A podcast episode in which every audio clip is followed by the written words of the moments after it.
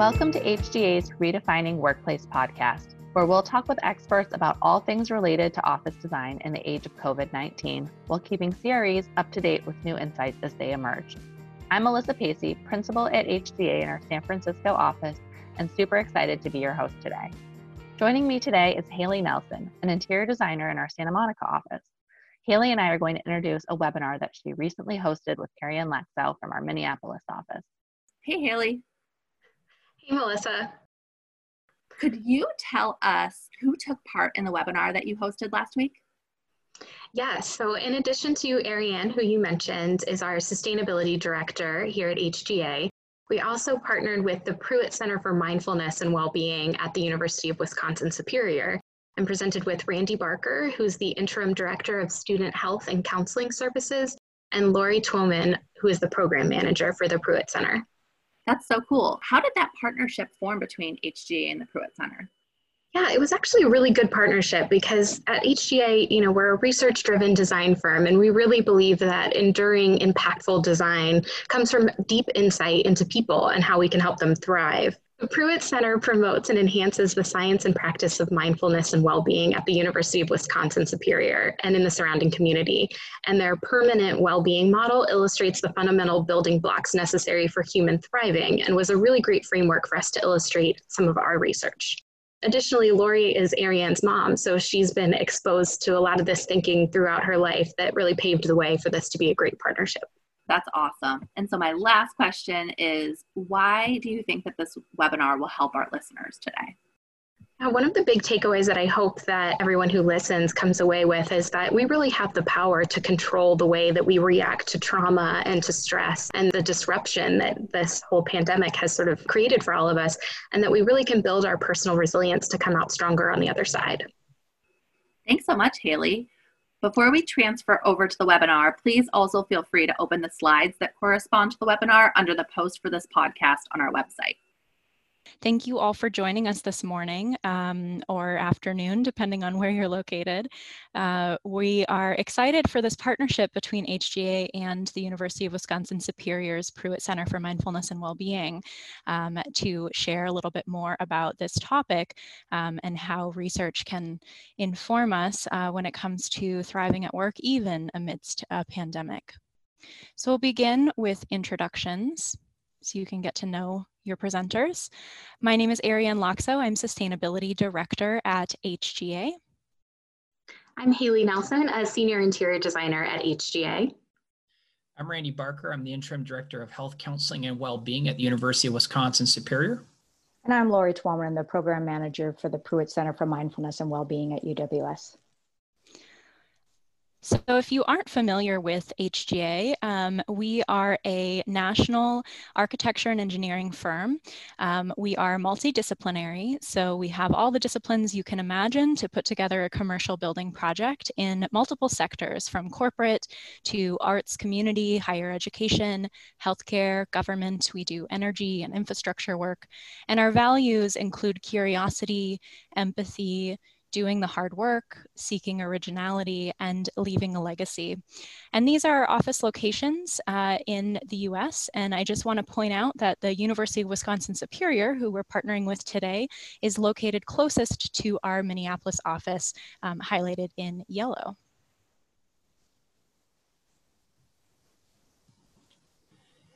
Um, on August 27th, 2018, uh, the Pruitt Center for Mindfulness and Wellbeing was established and opened at the University of Wisconsin Superior.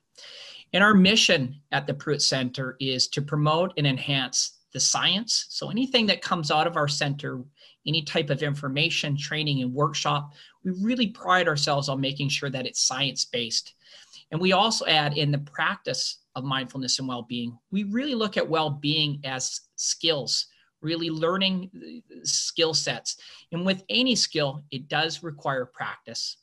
And within our mission, we also include and serve three different populations. First and foremost, our students, right? They're the reason why we get up in the morning and to go to work. And we also serve our faculty and staff. And the reason why we that was so important is when we looked at the science, if we truly wanted to enhance our students' well-being, we had to start with our faculty and staff. And then lastly, we included our surrounding community. When we looked at this information, we thought it was too vital important not to share with as many people as possible.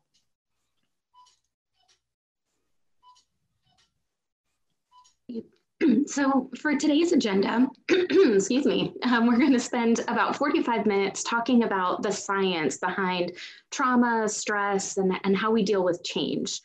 We're going to introduce the permanent model of well-being and discuss some research that supports how we can thrive at work even during a global pandemic. We're planning to leave 15 minutes um, at the end of the hour for questions and discussions. So if you have a question during the presentation, please use the Q&A panel to add yours. You can upvote any others that you're also interested in. We will also be recording this session and it'll be available after the presentation. So before we begin, I'd like to invite Lori to lead us in a grounding in exercise. Yeah. So grounding in is a wonder, wonderful way of transitioning from where we were prior to right now to being here now.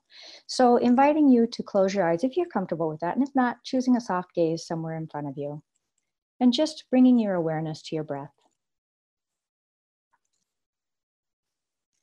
Feeling the air enter your nostrils, expanding your belly and your chest and then deflating your chest and your belly and exiting your nostrils. Just noticing what's present right now, not needing to change anything. Just being here now, letting go of where we just were, letting go of anticipating what we have coming up next, and just being right here, right now. Perhaps you notice some sounds around you,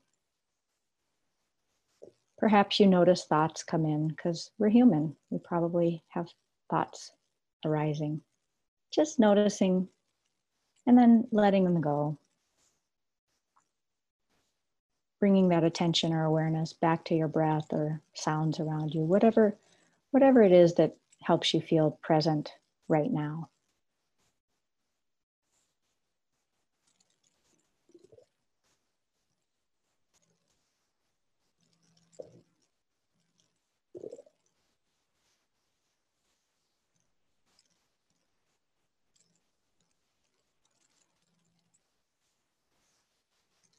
And we'll finish with bringing, taking a few breaths together. So inhaling through your nostrils, feeling your chest and belly expand, exhaling, inhaling like a balloon, exhaling, deflating the balloon, inhaling and exhaling, and the inhaling together and exhaling. And one more time, inhaling through your nostrils and exhaling, going ahead and starting to wiggle your fingers and toes. And when you feel ready, opening your eyes and rejoining the space.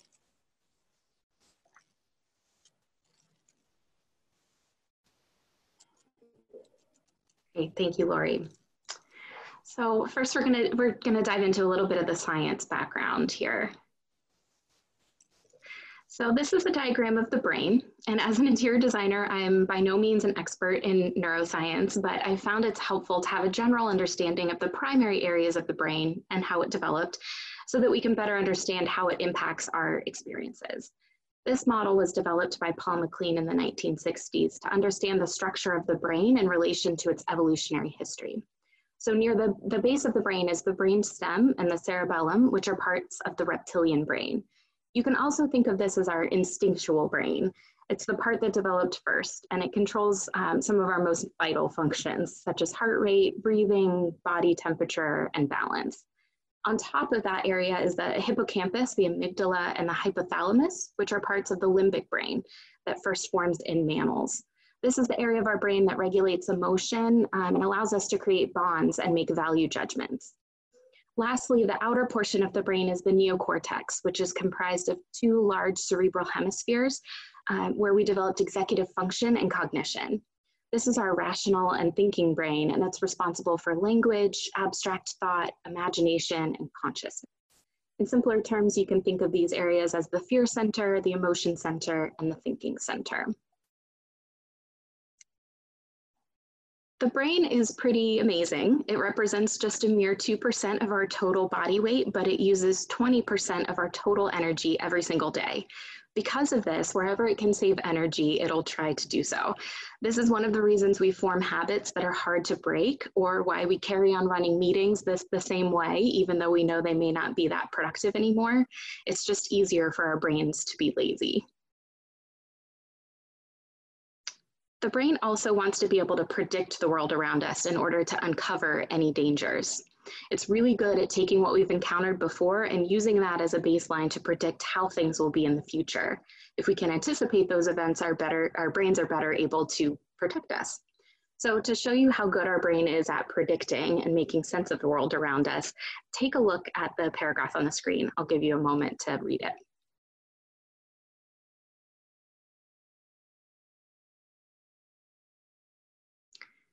So science has shown us that most people can read sentences like this as if all the letters were in the right place, as long as the first and last letters are in the right spot. So it's pretty, pretty amazing. So now we know more about the areas of the brain and how it acts in its default mode to conserve energy and trying to predict the world around us. But we also have emotions that can influence our behavior. Emotions are strands of chemicals that dictate how we think, feel, speak, and act. When we experience an emotion, it's because chains of neuropeptides are literally changing the chemistry of every cell in our body. You may have heard of some of these, and you can see the recipes for different emotions listed on the screen. Interest, interestingly, um, adrenaline is one in particular that can be felt as different emotions. It can be felt as excitement or anxiety, depending on what other chemicals are present. And it's important to manage our emotions because these charged molecules can be stuck in our bodies and they can trigger potentially damaging effects. Trauma can be defined as a situation that violates our familiar ideas and expectations about the world around us and creates a feeling of extreme confusion and uncertainty. And I think we can all agree that the current pandemic and the rapidly changing expectations from the world around us would qualify as a traumatic global event. The coronavirus pandemic has turned ordinary activities into risky endeavors first confining us to our homes and exposing healthcare workers to dangerous situations, and now phase changes to protect our safety while trying to return to as much normalcy as we can. You've probably felt some combination of these emotions over the last few months, even if you didn't realize you were experiencing trauma from this crisis.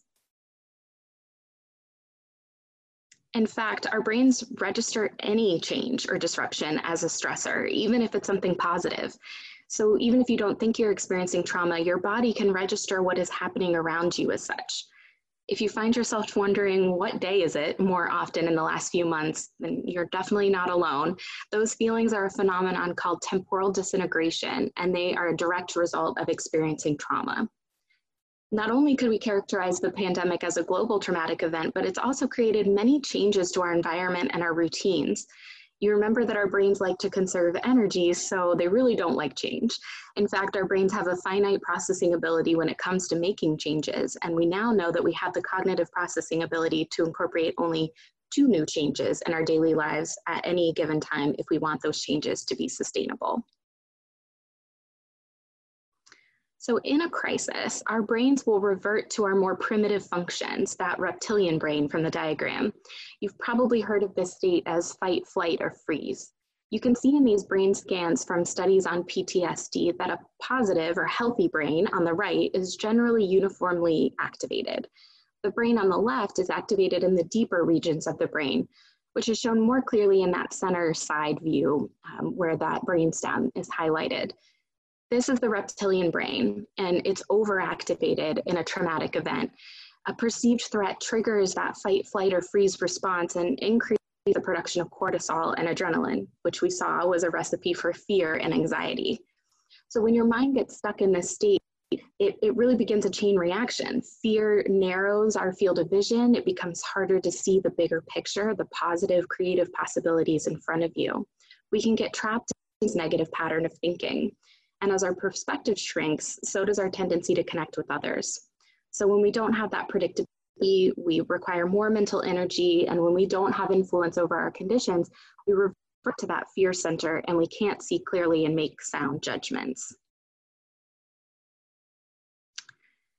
I mentioned that if we don't manage our emotions and, and our reactions, revert back to our reptilian brains and it can be damaging.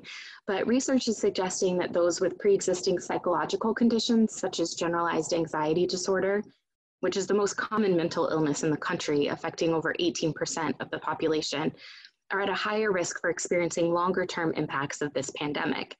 The United Nations issued a policy brief on COVID-19 and the need for action on mental health that confirms that psychological distress is widespread across the globe. Vulnerable populations may even be at risk for developing post-traumatic disorder symptoms.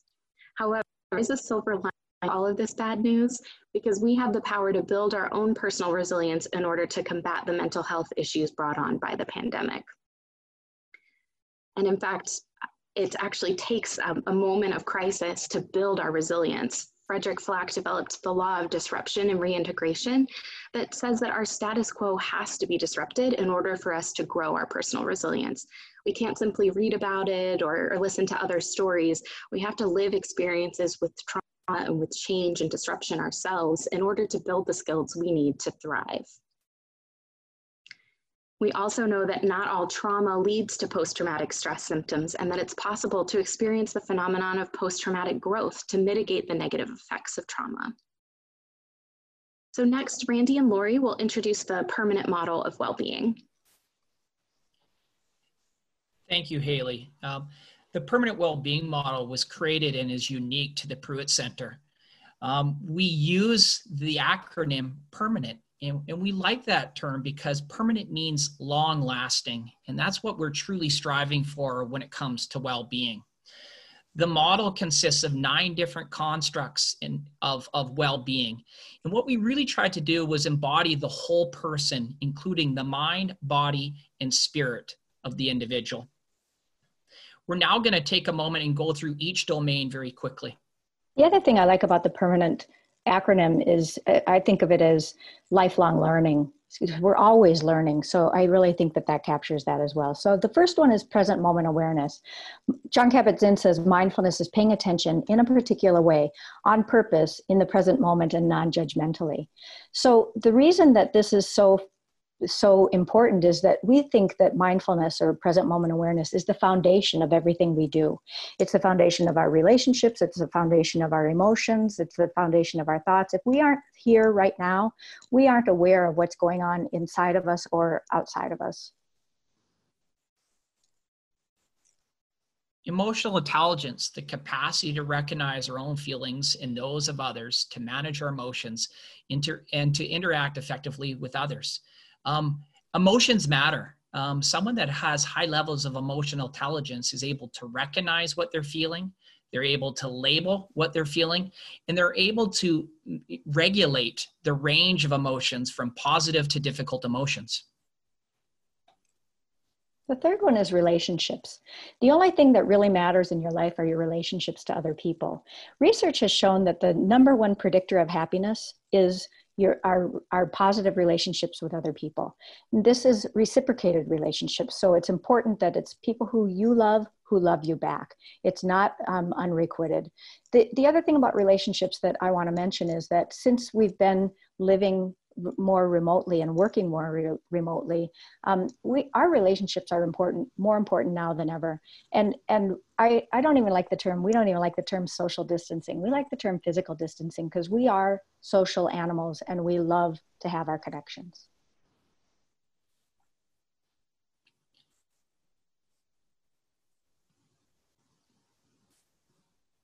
The, the next domain is meaning our main motivation for living is our will to find meaning in life. Uh, one of the things that research is showing is our generation right now, me, meaning is the new money. And individuals want to belong and serve to something bigger than themselves. And one of the things that we really pride ourselves on within the Pruitt Center is really to help people to find their calling, what is it, what they've been put on this earth to do. The next one is achievement. Every worthwhile accomplishment, big or little, has its stages of drudgery and triumphs, a beginning, a struggle, and a victory. Kind of sounds like a hero's journey, right? So the thing about achievement, the late Dr. Rick, Rick um, Snyder talks about willpower and way power, where willpower is the goals that we set for ourselves, but we often don't talk about how we're going to get to, to achieve those goals. And that's where way power comes in. It's the action that's necessary to reach our achievement. One other thing I want to mention about achievement that often is overlooked is how important it is to savor that achievement. Often we say, well, when I graduate from high school, then I will go to college. And then when I go to college, I will, you know, we, we always set our goalposts they're always changing. So it's really important to savor when we accomplish something, when we have achieved what we've set out to achieve. These next three constructs are what we feel are the pillars of well-being, and, and they're not included in, in, in any of the other well-being models that we looked at. The first one is needed sleep. Everything you do, you do better with a good night's sleep. Sleep is the opportunity for your body and mind to rest, repair, and rejuvenate. And we know that if we don't get adequate sleep, we're not as creative, we're not as productive, we're not as good as, as, as problem solving. The other thing is, is research. It used to be that um, you know sleep issues, concerns was really a symptom of mental health disorders. Recent research has shown that uh, not getting adequate sleep is actually the precursor to many mental health disorders. The second one of those pillars is exercise. When it comes to health and well-being, regular exercise is about as close to a magic potion as you can get. So some people even consider it a wonder drug. It used to be thought that that exercising is like taking an antidepressant when actually what's shown what research has shown now is that not exercising is like taking a depressant. So exercise is a really important thing for your mental as well as your physical well-being. It also um, many people do exercise as is indicated in the picture in community which is an important part of, of well-being. And um, so in addition to our mental health and our physical health, it helps our emotional relational health. And um, it can be a great stress relief. So it can be done, say, for example, before or after an exam or a big meeting. Um, the other thing I want to mention about exercise is um, it can be done inside or outside. And I love to exercise outside because then I get the fresh air and the nature as well with it, which is research has shown is really beneficial for our physical and mental well-being. The next area is nutrition. Uh, let food be your medicine and medicine be your food. Um, really, it, it's the fuel that, that really runs the mind and the body. Yet we have to be aware of putting in the right fuel. Um, research has shown that what we eat has a significant impact on the way that we think, feel, and behave. And finally, the last domain in the permanent well-being model is thinking. Habits of thinking need not be forever. One of the most significant findings in psychology in the last 20 years is that individuals can choose the way they think. This is a quote by Dr. Martin Seligman, who's at UPenn, and many people consider him the founder of positive psychology, even though its principles have been in place for a long, long time. The thing about the thinking is that we, we often can react to things, but when we, when we stop and think, we actually can choose what our responses are instead of just simply reacting reacting to things.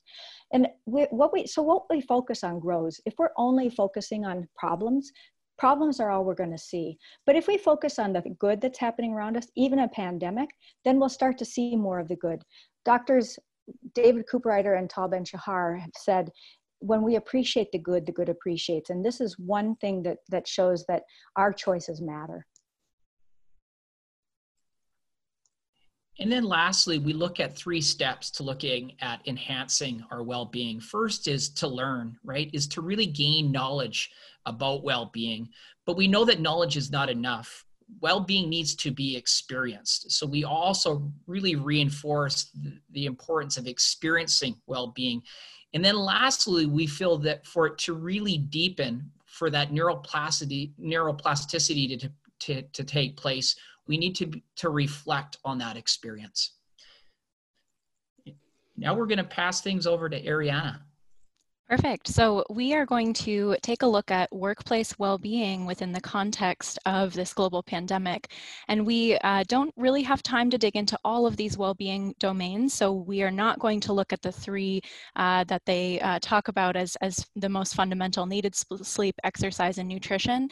However, there's a plethora of research when it comes to those three domains and the workplace. So I would highly recommend, you know, doing some Google, Google Scholar searching if you're curious. So we'll dive in first to asking the question, well, why does this matter in the workplace? I think for those who are familiar with Gallup studies, um, we've all been shocked by seeing that only 15% of employees globally are engaged in their jobs. And so this engaged means highly involved in and enthusiastic about their work and workplace. You feel like a owner of the work that you're doing. You drive performance and innovation and really move the organization forward. If only 15% of employees globally are engaged, what does that mean for the quality of work output?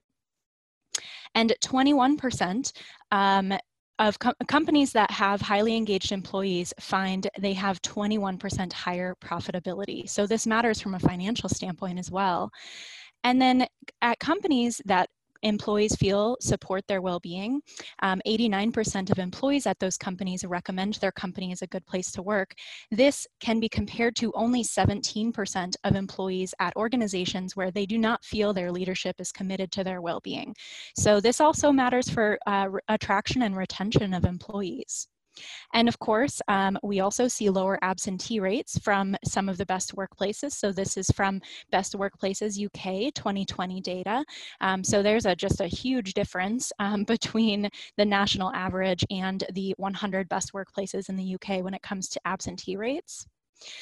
And there is also a silver lining of the pandemic, which is that uh, these, from the same study in the UK, Best Workplaces 2020, they tracked over the last five years those top 100 workplaces and how many of them offered working from home options or flexible work time options. And you can see that the best workplaces, this was inclining. Now, with this pandemic, workplaces that may not have ranked in the top 100 are having to offer work from home options. Um, and so we may see across the board more of this in the future. HGA also did a study uh, this spring. So we invited 13 companies plus uh, put it out on social media. So there are additional one-off responses for a total of uh, over 5,000 respondents um, from across the United States, um, asking questions about how it feels to work from home, how people feel their productivity is, creativity, etc. So we found themes in these different categories. And as we go through, we'll highlight just a couple of stories from our results um, of what we're finding from uh, uh, the folks who have been working at home. So from here, we're going to talk a bit, a bit about some of the positive psychology research that's relevant to the work environment that can help us understand how we can foster thriving environments and do our own best work. So first, looking at present moment awareness.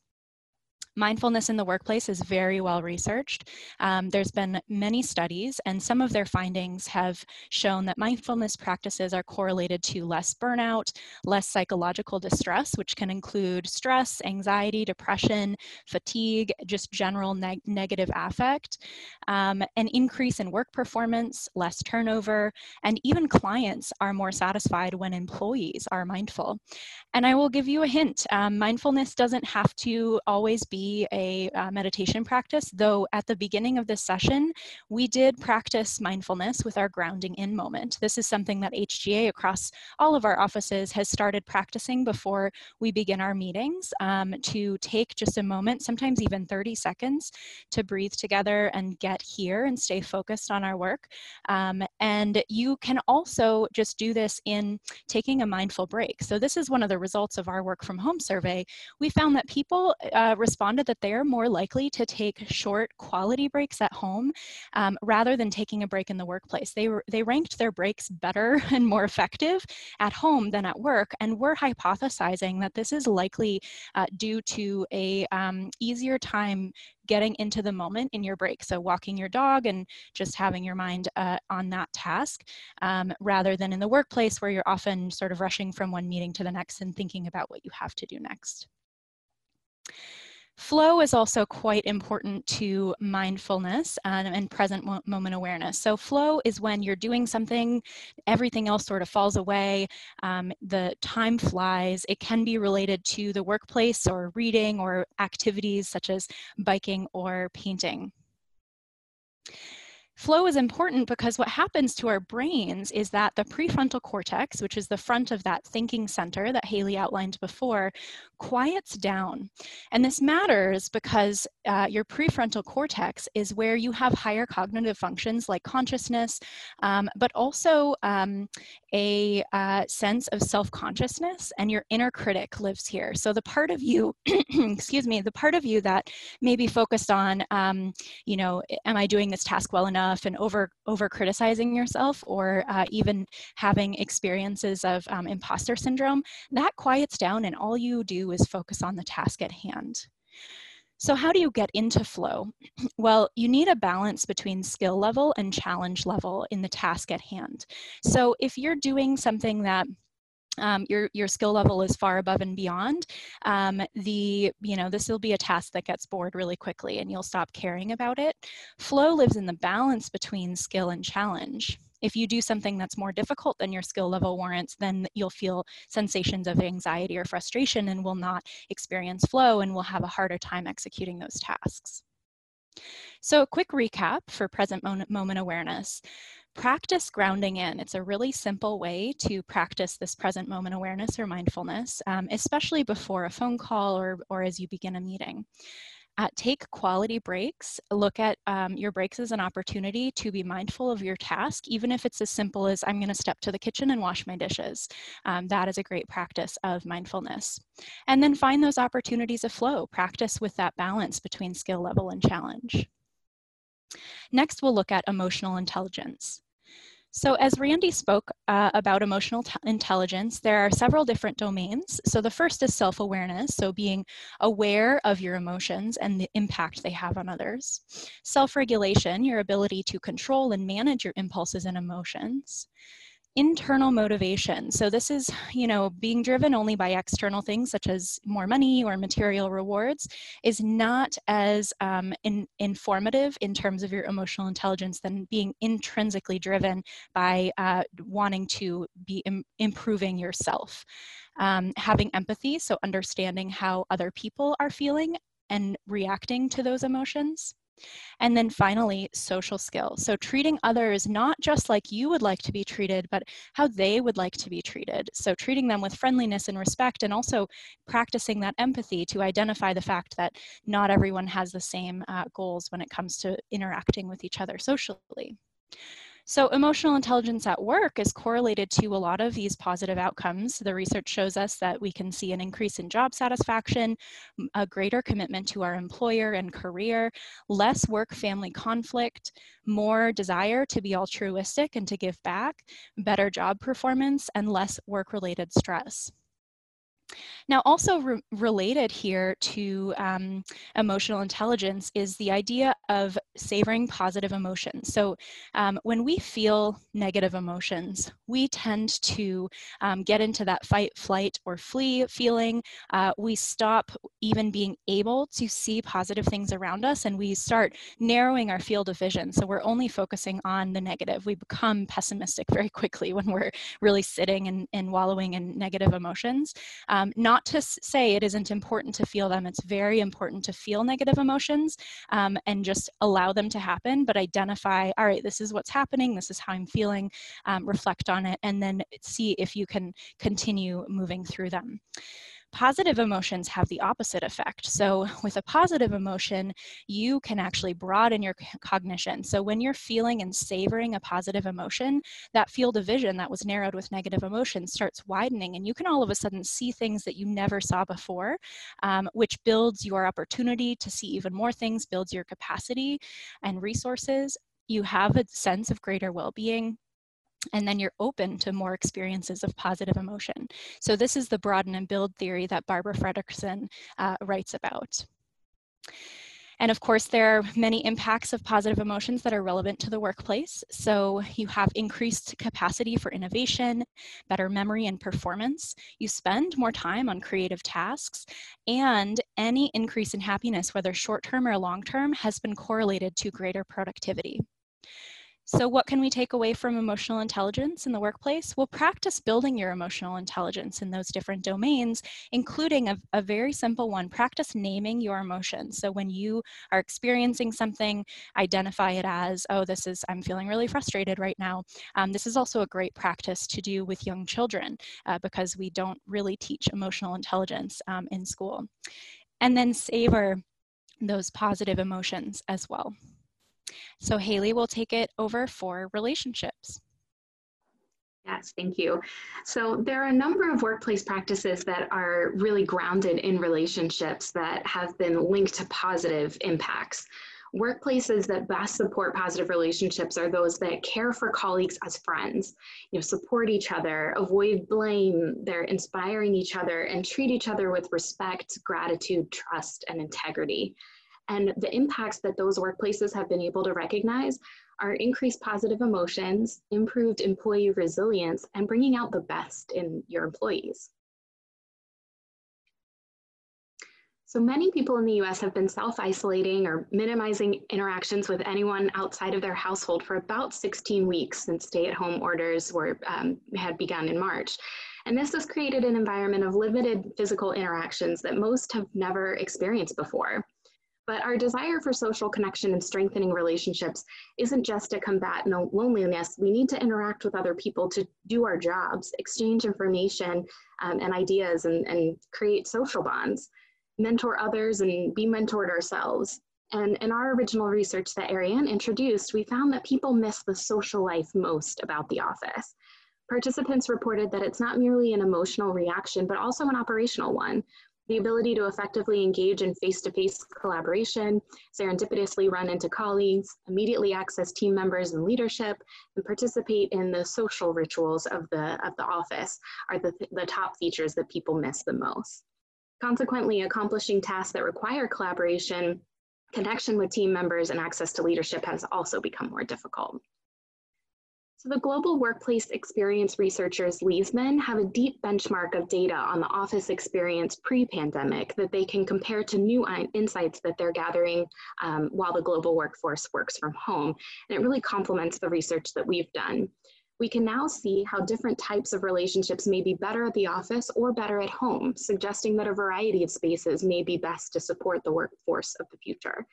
Employees have been given the license to choose where and how to get their work done, and that trust is not easily revoked.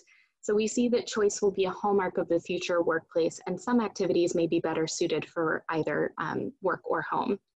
In this diagram, the pre-pandemic percentages of agreement that these activities are supported by the office are shown in gray. In blue are the percentages of agreement that these activities are supported by home, um, which was gathered during the pandemic.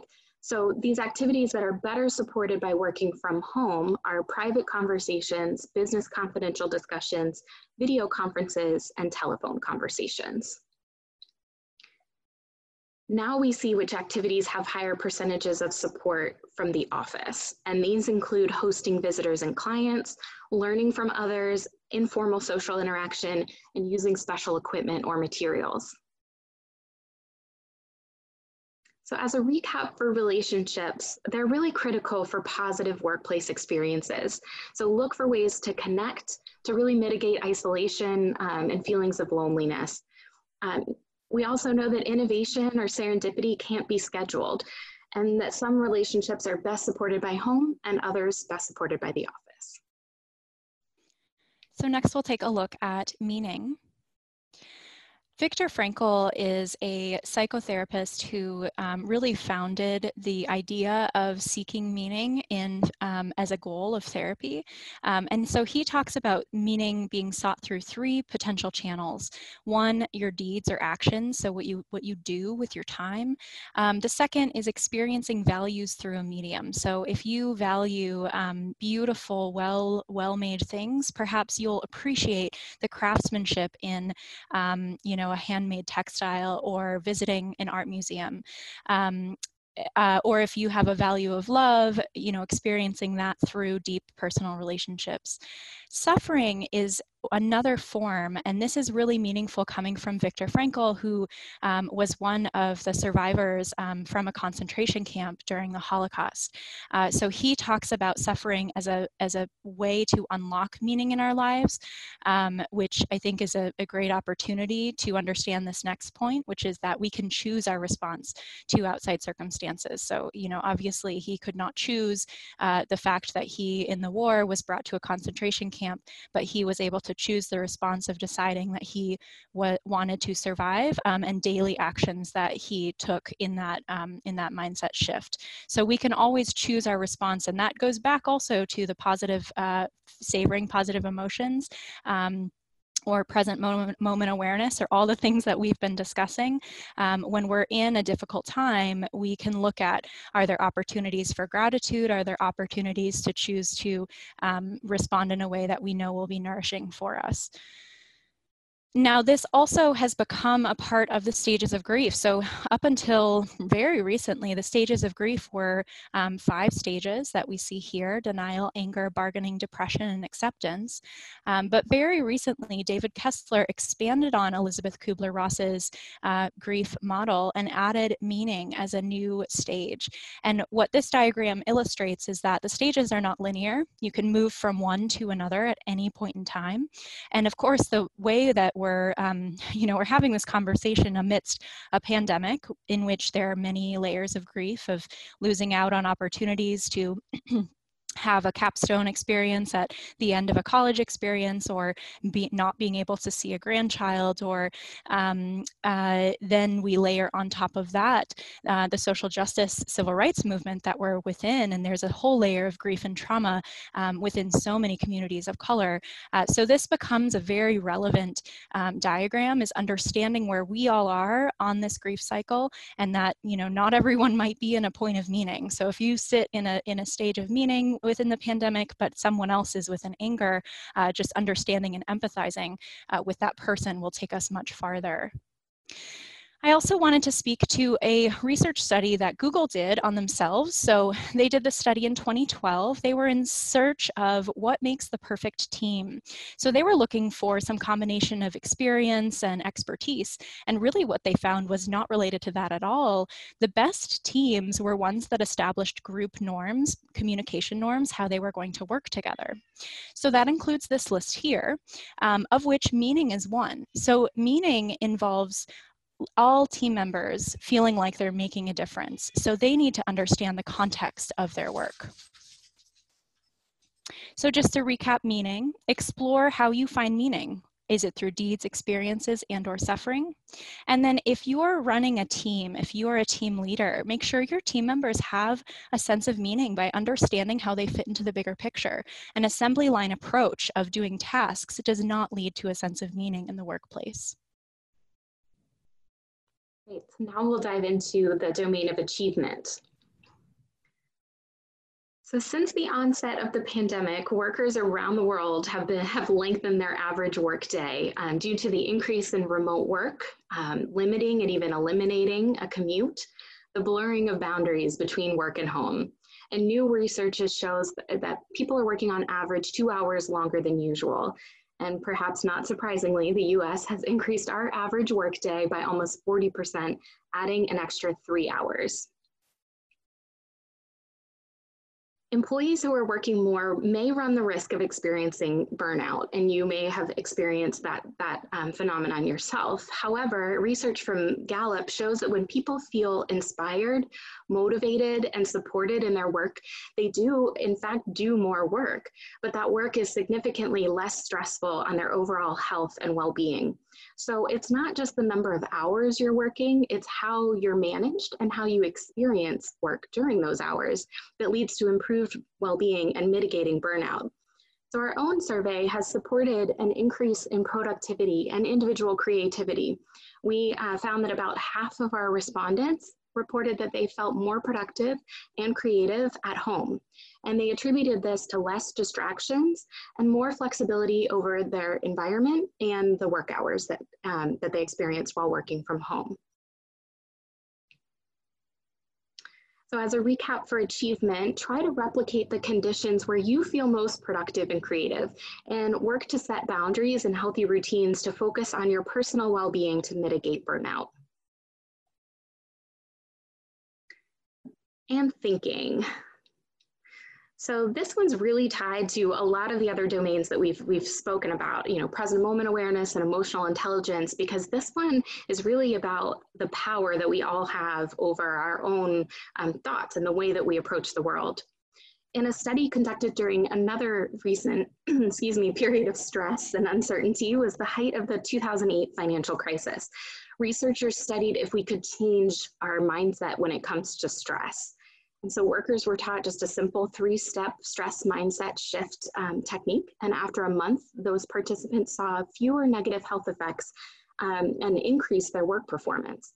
And the most important part of this is that the benefits were achieved without changing the amount of stress that they experienced. They weren't any less stressed, but they were experiencing their stress in an entirely new way.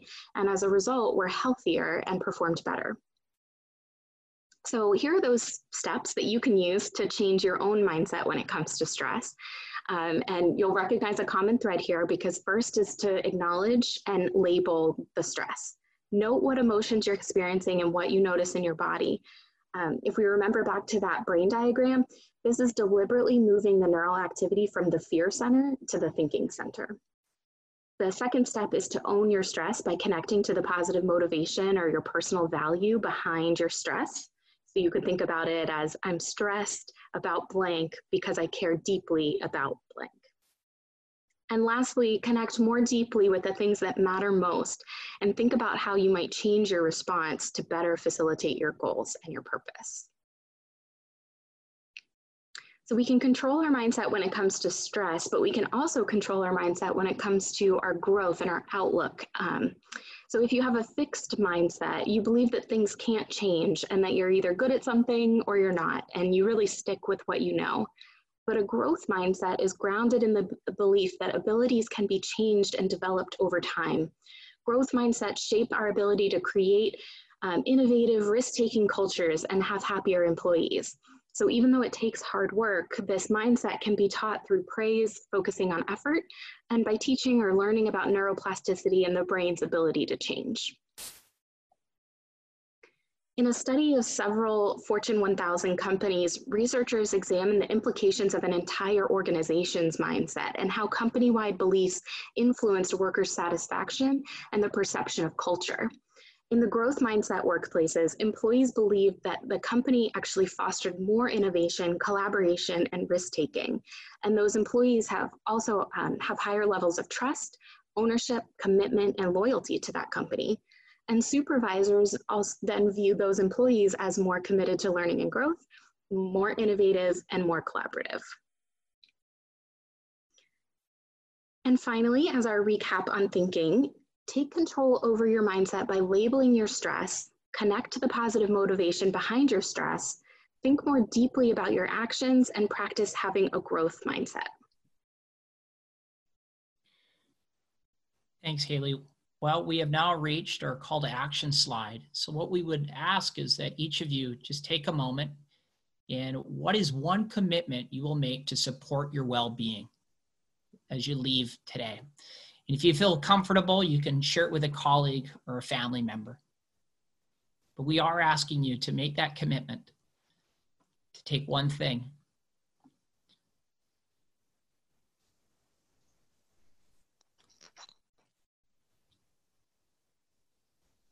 So I see um, while you're writing. Uh, we don't have any questions yet in the question and answer, but we are transitioning to Q&A. So feel free to type a question in question and answer.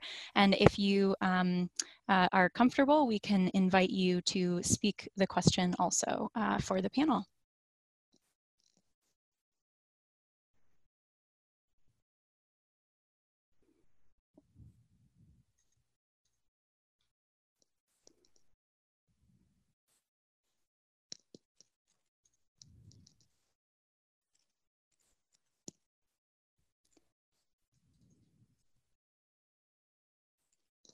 The question about sharing slides, we'll just confer as a, um, as a group and discuss, uh, but we'll likely be able to share some slides back, yes.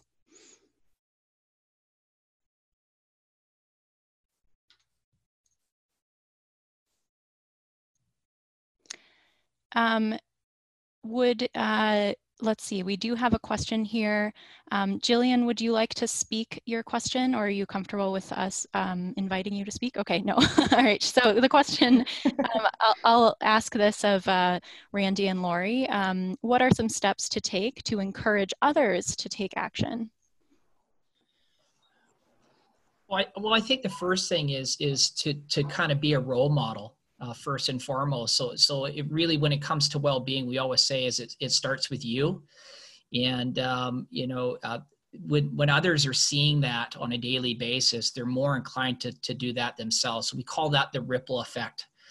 And I think part of it is is just slowly but surely, if you're looking at implementing this into your workplace, it's just slowly but surely, not not overwhelming people, but just starting with one or two things and, starting to see that.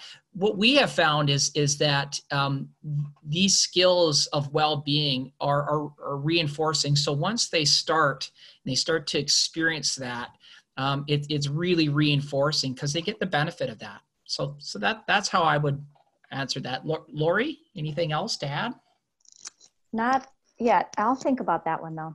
It's a good, really good question because really all we can change is ourselves, um, just like Randy said. But I'm trying to think in the in the terms of of. Um, so we work with a lot of teachers in elementary schools, and one of the things that they've done is, um, just like Randy said, they they uh, they incorporate it themselves and then they share it with their students so i'm thinking particularly one one teacher who um, there she had done mindful movement with her with her students all year um, aka yoga but they didn't she never call it yoga. She called it mindful movement. And when they were doing a fire drill or a or a tornado i think it was a tornado drill she said she watched the fear on all these students faces and she didn't really know um, she didn't know how to help all the other students. But with her students she said she said she said my students think about it like doing child's pose. You're just going back and you're just you're taking a little break. You're taking a rest. And she watched her students leave this tornado drill with a really sense real sense of calm whereas everybody else was still really stressed out.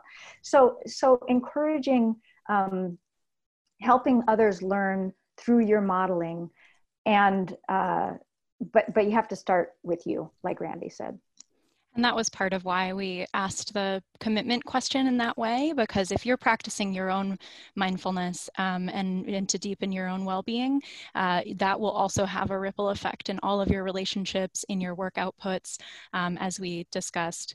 Um, we have a question about um, recommending how to how would we recommend uh, that um, one can assist or support others who are going through the grief cycle.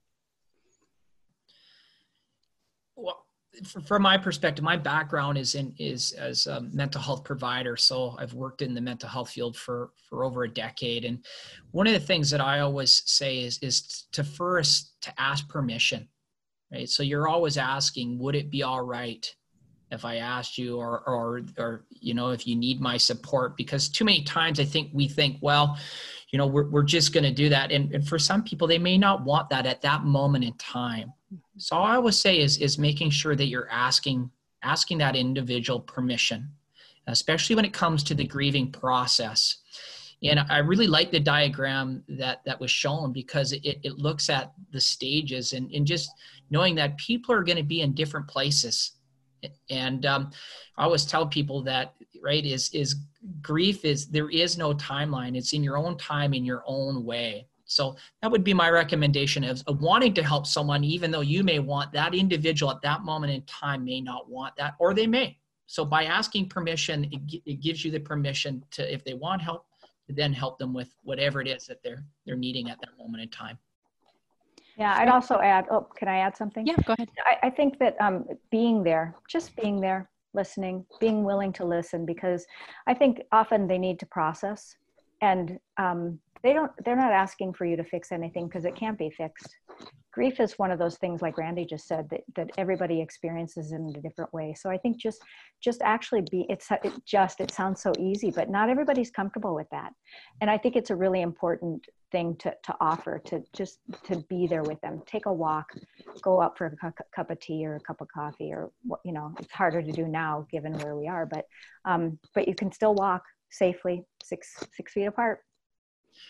and from a workplace perspective, uh, supporting your colleague who you know is going through grief doesn't have to look like um, anything big. I think the examples that were just talked about are appropriate, um, but also even just sending a card and saying, I'm thinking of you, or, um, uh, you know, there's those great Emily McDowell uh, empathy cards that, um, that just talk about grief in the like very real, very raw way that, that grief is experienced. So um, even just making a small gesture can, can go a long way. And that can build that relationship that you have in the workplace and help you both work together um, more effectively.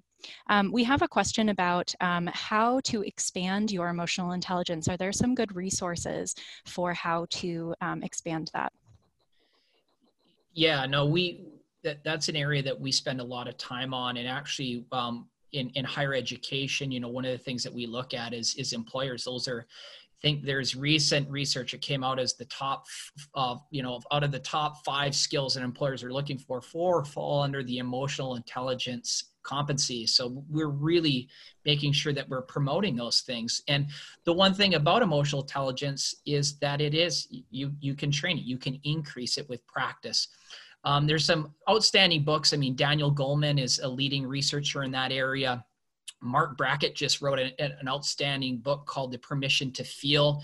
He's the director of the Emotional Intelligence Center out of Yale.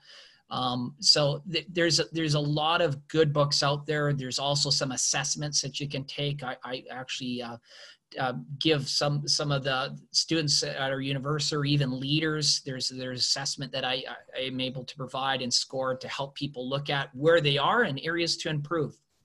Yeah. Hey, Randy, can you share the ruler acronym? Just yeah, briefly. Yeah, ruler. Marc Brackett's uh, he, he uses a ruler, and it's to to recognize your emotions, um, to understand what you're feeling, and then he talks about labeling it, and then being able to express it, and then being able to regulate it. So he uses an acronym that that we really like. Uh, um, there's another um, psychologist and um, mindfulness practitioner, um, uh, Tara Brach, that uses the RAIN acronym, which is also being able to to be emotionally intelligent surrounding emotions too, and that's being able to recognize, accept, investigate, and nurture. Yeah, thanks. I think those are important, and, and then they can have names to, to be able to re- look up on their own. I will also make a recommendation because I did this course myself. Um, there is a course called Mindfulness-Based Stress Reduction, which the, you know the title wouldn't really seem like it's focused on emotional intelligence, but um, it does actually feel like um, what you learn in that course, which is a several-week, um, several two hours at a time sessions. Uh, you practice meditation practices, um, and you practice recognizing, you know, how am I feeling right now? Um, that was one of the biggest impacts on me and in identifying, being able to really recognize and feel my emotions and then identifying it in others too. So you also learn how to pause after you're feeling a immediate response of oh, angry, frustration, whatever it may be, rather than reacting immediately you pause first and then you know you have space to give uh, room for empathy and realize this other person may be going through something challenging. And i also mention that because lori is a mindfulness based stress reduction teacher um, and i don't know if you have any virtual courses that you're offering right now but um, that the group might be interested in. We're actually just wrapping one up but we okay. will be offering it again. Great all right, one final question. Um, uh, the question is, I, am having a bit of an identity crisis as I'm not getting out to do things, wear nicer clothes, and I'm at home. I will be working for home for at least six more months. Any suggestions? I've heard many people are also feeling this. Great question. It's a great question. I, I would start. I would start with being self-compassionate towards yourself. Um, be kind to yourself because th- this is not easy times. This is. It, there's going to be ups and downs. There's going to be. You're going to be feeling the gamut of of emotions, and allowing it, it, you know, Ariane mentioned MBSR, mindfulness-based stress reduction, and really to be able to to sense what you're feeling and and accept it without trying to change anything. There's a saying, what we resist persists. And if we try to resist, resist, resist, it continues to happen. So, like, for example, don't think about the pink elephants. What do you think of? Pink elephants, right? So, it just inviting them in, welcoming them into your practice. And then, believe it or not, they dissipate because nothing lasts. Good feelings don't last, bad feelings don't last. They just don't last. So, just being kind, loving, self-compassionate to yourself and to others and to others that, that's what i would i would start with uh, Haley, you mentioned in a past presentation we gave together the importance of creating um, barriers between your workspace and your home. Do you want to maybe speak to that here? That might be relevant yeah. too. Yeah, I think it's really important at this time because you, you know, it, there's these lines are so blurred. And so um, there's one way to think about creating a boundary crossing activity. Um, you know, and so we we maybe had that when we were going to a physical office where our commute time, or you know, you were getting ready in the morning and you you left your house and there was this kind of boundary crossing between your work, your home self rather, and then your work self. And so we still need to create those for ourselves even when we're at home. So even though you may not physically be going to another location, you know, some routine, is it savoring your cup of coffee and taking a moment, you know, to, to reflect or be mindful in the morning or journaling, um, you know, some activity that you can sort of adopt into a routine that becomes, okay, now I'm, I'm finished with that and I'm going to, you know, transition into work self and then also at the end of your day i think that's really important to also transition to when is when is the end of your work day and when are you transitioning back to your home self mm-hmm. and locations can help too mm-hmm. right having a mm-hmm. specific location in your home that you only work and and it's hard. We all you know i i'm joking I'm, I'm, spending a lot of time on our screen porch right now which is a table it's my office. Um we've been you know we've got couches here we, uh, it, so yeah it's it's difficult to do but it's i think it's an important thing to do and then we do have one final question, which feels very related to what we just talked about. Um, as the slide showed, Americans seem to be glorifying working more and being so busy. How can we lead our company to promote a better balance and not push to overwork? Um, one of the things that I, I, think if your company is one that doesn't see the value of not overworking yet, um, some of the research that we presented uh, about um, the positive outcomes of focusing on employee well-being might be something to bring to the table. And actually, there are more uh, studies that look at the economic impacts of that as well. Um, in fact, some of those same studies. So when we share those slides and you can see the resources at the bottom, take a look at those actual original resources because this is um, bringing a case to uh, your employer of, look, it's a good business decision to not have us overwork and burn out. Um, that might be a place to start the conversation do any others want to add anything to that? Yeah, when, when we talk to businesses, that, that's what we always say is, is number one, more is not always better. Better is better. And, and really investing in your employees' well-being is, is, I mean, if you're really interested in, you know, having your employees be more productive, more creative, better problem solvers, and at the end of the day, research has shown is investing in your employees' well-being helps the bottom line. Right. So, so I mean, and that is that that's what the research shows. Well, thank you all for joining us today. Uh, that wraps up the session and we will send it out via email um, afterwards as well. So thank you. Thank you all. Thank you. Thanks so much for joining us today. And thank you to Haley, Ariane, Randy, and Lori for helping us understand the science behind how being mindful can contribute to our emotions. I'm so glad that we all now know how to thrive at work, regardless of where you are and what's going on around you. To stay up to date with all the insights from HGA, please visit www.hga.com/insights or follow us on LinkedIn, Twitter, or Instagram. If you like our podcast, please subscribe on iTunes and share with your friends or on social media. We'd love to hear your thoughts and questions. To keep this conversation going, please share on any of our social channels under the post for this episode. If you're interested in talking to me or any of our guests at any time, please reach out to the contact information provided on our website. I'm Melissa Pacey, and I can't wait to talk again during our next episode.